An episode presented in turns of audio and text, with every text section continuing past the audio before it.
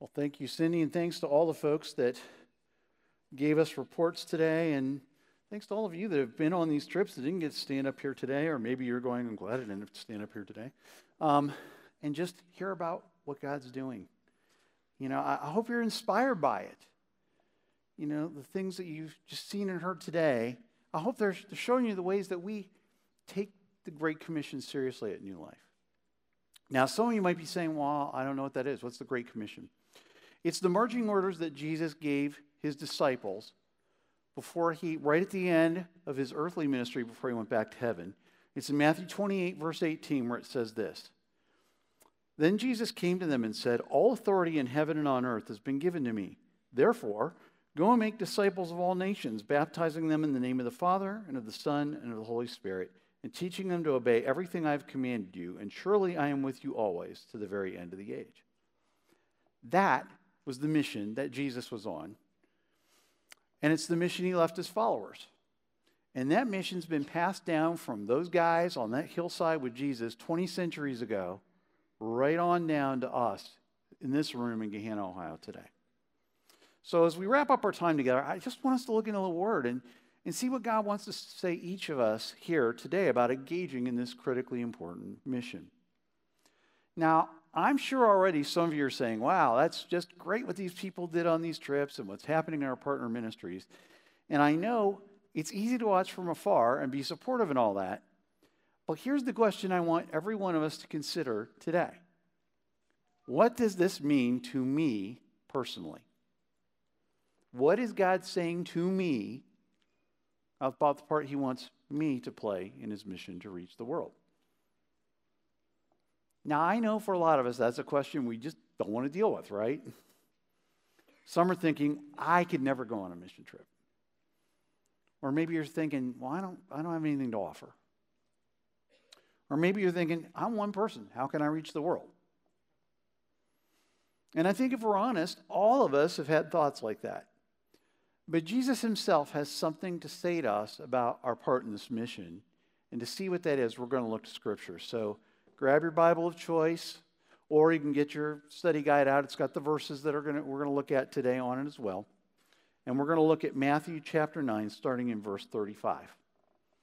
It says this Jesus went through all the towns and villages, teaching in their synagogues and proclaiming the good news of the kingdom and healing every disease and sickness.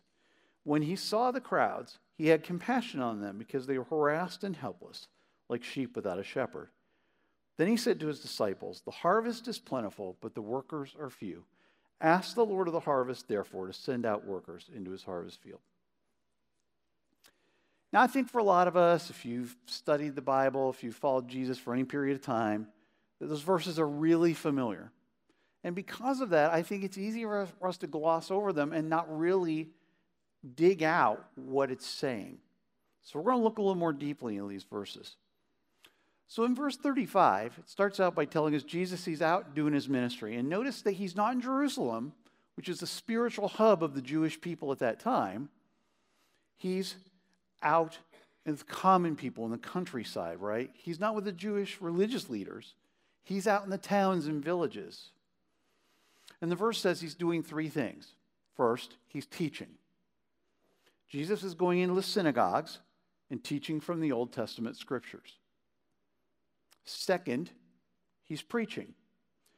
Jesus was proclaiming the good news of the kingdom, it says. He's preaching the gospel. And then third, he's serving. Jesus was serving people. He was using his powers as God himself to heal people. Now, while he's out doing this ministry, Jesus is seeing the crowds, it says. Now, some of the crowds are the people that came out to see him, and we know from Scripture that crowds followed him around. But there were also just all the people out in those towns and villages going about their regular everyday lives, working and raising families and just trying to survive. And as Jesus saw the crowds, the passage says he was moved with compassion for them. He saw that they're harassed and helpless like sheep with no shepherd. Now, if you've heard these verses before, many times, maybe you haven't considered exactly what this is saying. And in preparing for today, I wanted to understand the reaction Jesus is having to what he's seeing. So I read this passage out of the NIV, and if you have a different translation, the words harassed and helpless might be rendered differently. It might say weary or scattered or distressed or dispirited. Now, when the various translations disagree so much on a word, I want to go back to the Greek and see what it's really saying there. And part of the reason I think there's so many different translations is because these two words have a lot of different meanings. The word rendered harassed in the Greek is the Greek word skulo. It can mean to bother or distress, to extremely annoy or to vex, but it can have some stronger meanings like to mangle or to flay. The word rendered helpless is the Greek word hripto, which can mean to cast aside or to be laid out, but it can mean thrown down, even thrown overboard. So, from the Greek, it seems to me that Jesus is feeling something very strong here. He's seeing that the, people are beaten down, he's seeing that they've been more or less discarded. But who is it that's beating them down? Who, who's casting them aside? I think the meaning of that becomes obvious at the end of verse 36. It tells us that the people were like sheep with no shepherd. Now, listen to what God told Ezekiel back in Ezekiel chapter 34. This is going to start in verse 1. The word of the Lord came to me Son of man, prophesy against the shepherds of Israel. Prophesy and say to them, This is what the sovereign Lord says Woe to you, shepherds of Israel, who only take care of yourselves. Should not shepherds take care of the flock? You've not brought back the strays or searched for the lost. You've ruled them harshly and brutally. So they were scattered because there was no shepherd. And when they were scattered, they became food for all the wild animals. God's telling Ezekiel hundreds of years earlier that the shepherds of Israel were not going to properly care for the flock. And it's not talking about animals here. The sheep represent the Jewish people, and the shepherds represent their religious leaders. God is saying that the Pharisees would fail to care for his people as they should. They were bad shepherds. The Pharisees were far more concerned about making and following rules. And the people, they didn't understand all the rules, they didn't follow all the rules, so the Pharisees didn't respect them. They wrote the common people off. So, does that give you a picture a little bit of what Jesus is feeling?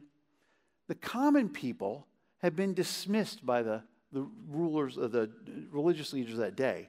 There was nobody to care about them, no one to guide them. They were beaten down and cast aside. The Pharisees saw the common people as uneducated rabble living in flyover country, and they weren't worth their concern. So, given that, Jesus is moved with compassion for these people. He knew that the religious leaders should have been worried about guiding and serving the Jewish people, not about keeping rules. And he saw how it left the people feeling abandoned and hopeless. So I want us to notice this progression here in verses 36 through 38. Jesus saw the plight of the Jewish people. Because he saw it, he was moved with compassion for them. And then, because of that emotion, he took action to meet their needs. So, I think since Jesus is in our example in everything, how he reacted to the needs of the people provides us a pattern for how we should react to the needs of the lost masses in our world now. So, back to our question. In the light of what we've heard today about the needs of a lost and dying world, what does this mean to me personally?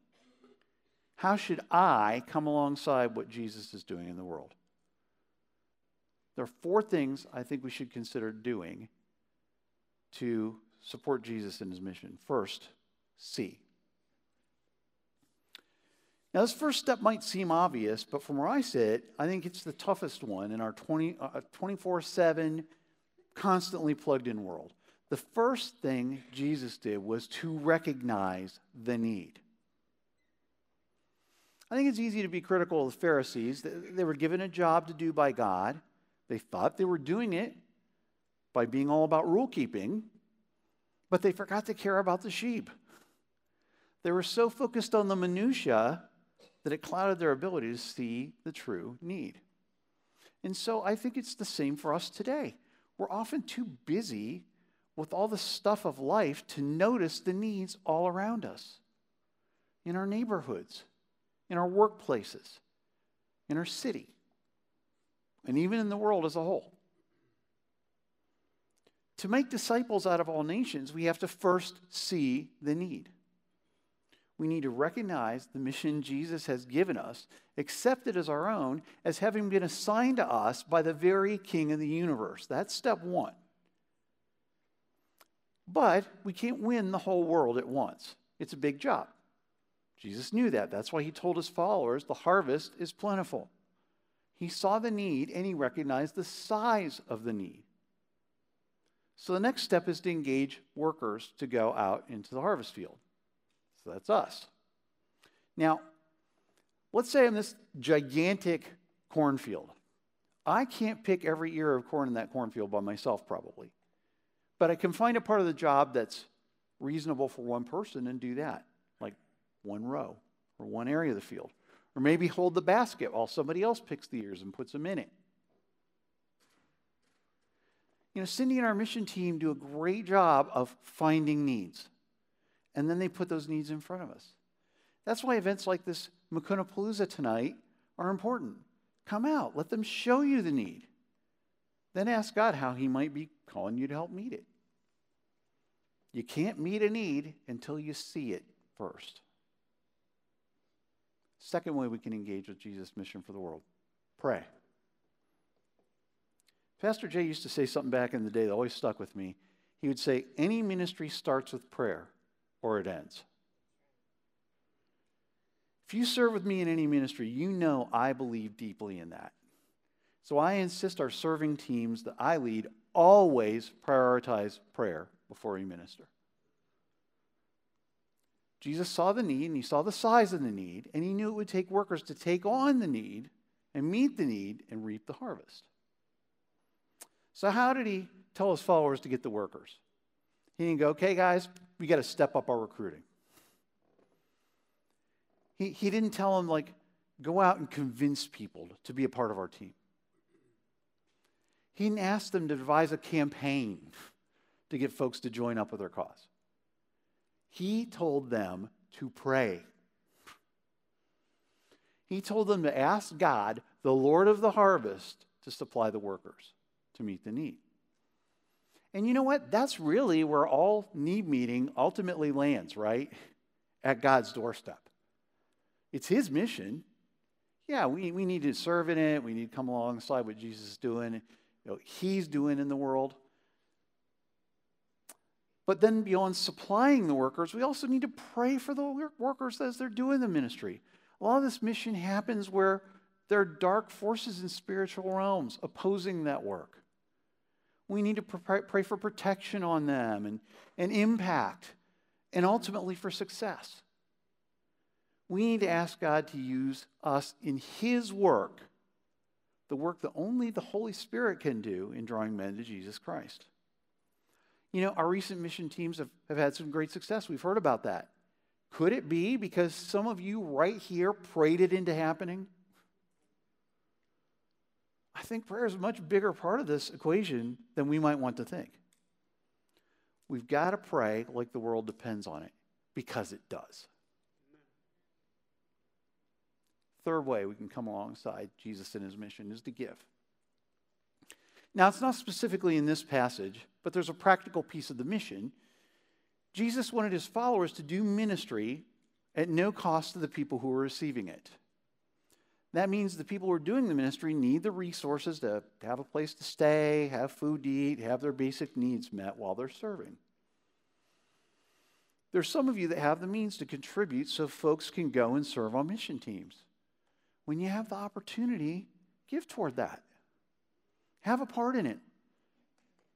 You know, like Cindy said, doesn't, you know, a lot of times it doesn't take a whole lot to do a lot in other places in the world. And even if you don't go on the trip yourself, you're still having an important part through what you gave. You know, when I went on, on trips, sometimes you go, well, I could pay for my own trip. I have the money, I could do this. But we encourage our folks not to do that. Why? Because we want all of us as a body together to share in these trips.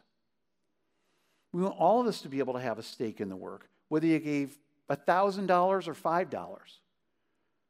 I am forever grateful for the gifts that allowed me to go on mission trip. Now, the needs sometimes for money, but sometimes we have needs that are just donating something, something that you might not need, but be of great value in another place in the world. But either way, see the need being presented and then genuinely ask God the part He wants you to have in it. As God has given to you, in like measure, give back to Him. And then, fourth, the fourth way we can engage with Jesus' mission go. All right, folks, here we are, the big one. The one so many of us just don't want to think about. I'm going to say this, and some of you aren't going to like it. Folks, I think every one of us ought to do this at least once. Now, some of you are going to say, well, I can't go for this reason or that. I get it. That's fine. All my responses to you is ask God what He wants you to do. And whatever that is, do it. Is that scary to think about? Sure, it is. It's going off in the unknown. Look, I'm a planned out person. I don't like the unknown.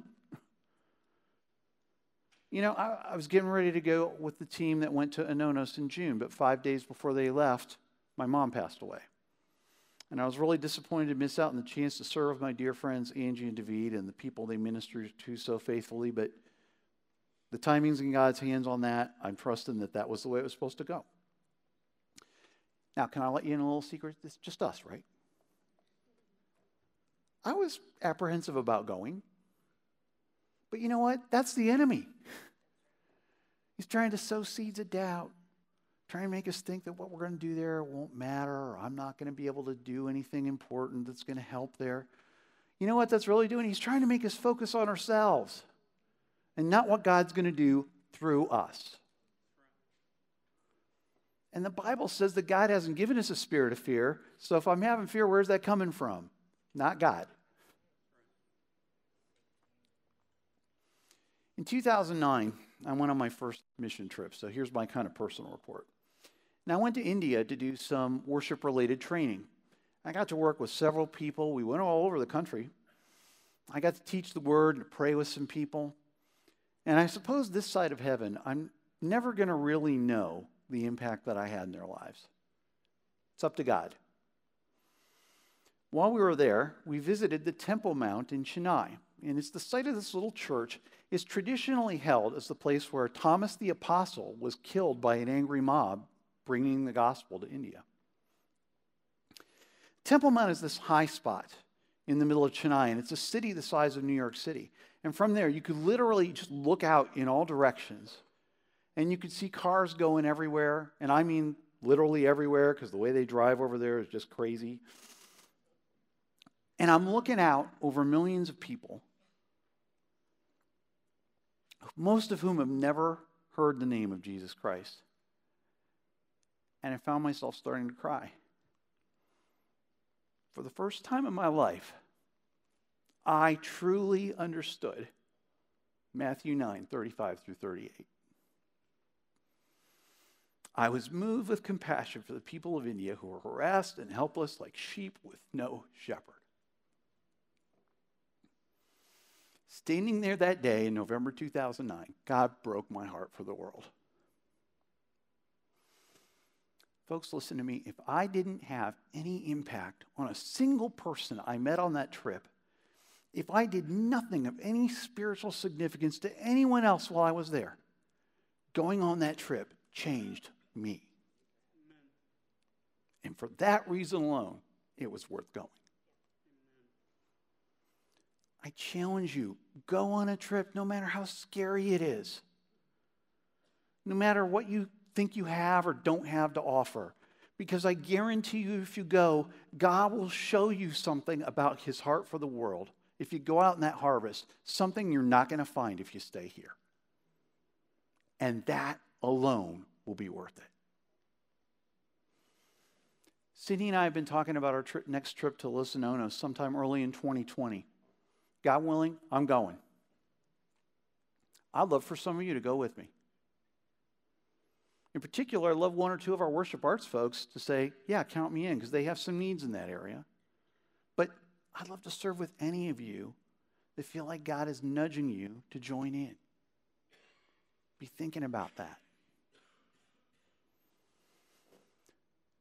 When we see the world through the eyes of Jesus, we're going to see needs. We'll be diligent about praying for the workers in the harvest fields. We're going to want to give our resources toward fulfilling the Great Commission. And we're going to want to go and experience God's heart for the world for ourselves. Let's pray. Let's just have a moment here us, each, each one of us individually in God. As you heard these reports today, as, we, as we've looked into the Word, as you saw a glimpse of the heart of Jesus, what's God saying to you personally today? Do you need to see the need? Do you need to get serious about praying for the world? Do you need to be more generous in giving toward reaching the world? Is God calling you to seriously consider going on a mission trip? If any one of those applies to you, or maybe more than one, will you raise your hand and say, Pastor Joe, please, please pray for me? Oh, wow. Thank you, folks. I see hands all over the room. Thank you. God, just like at the nine, you're breaking my heart again because you're answering my prayer from all week that you would show your heart for the world in a way that's going to follow your example, to see, be moved with compassion, and do something about it. So, God, for each one of these folks, whether they need to just see the need better or pray better, maybe they have resources to give more, or God, maybe it's the big scary go. I pray, God, that for each person that raised their hand, and maybe there's some who didn't, but they're still feeling that nudge from you, God, that you would just touch these folks. Fan into flame that which you have done today. Show them just what you said. I am with you to the very end of the age. If they engage in what you're calling them to do, they're not doing it alone. You're going to go with them and help them to know that, God. Come right alongside them, be close to them. And God, I pray that you would, out of what's happened this morning, that many lives would be touched, literally all over the world. There would be kingdom impact because of what's happened here today. And God, I ask all these things now in Jesus' name. Amen. Hey, if any one of these things touched your heart today, feel free to come to one of our prayer partners. They'd love to pray with you about it. And you can come for that or, really anything you need prayer for, they'd love to be. Here. It's confidential. You can come and just receive that prayer. Take advantage of that.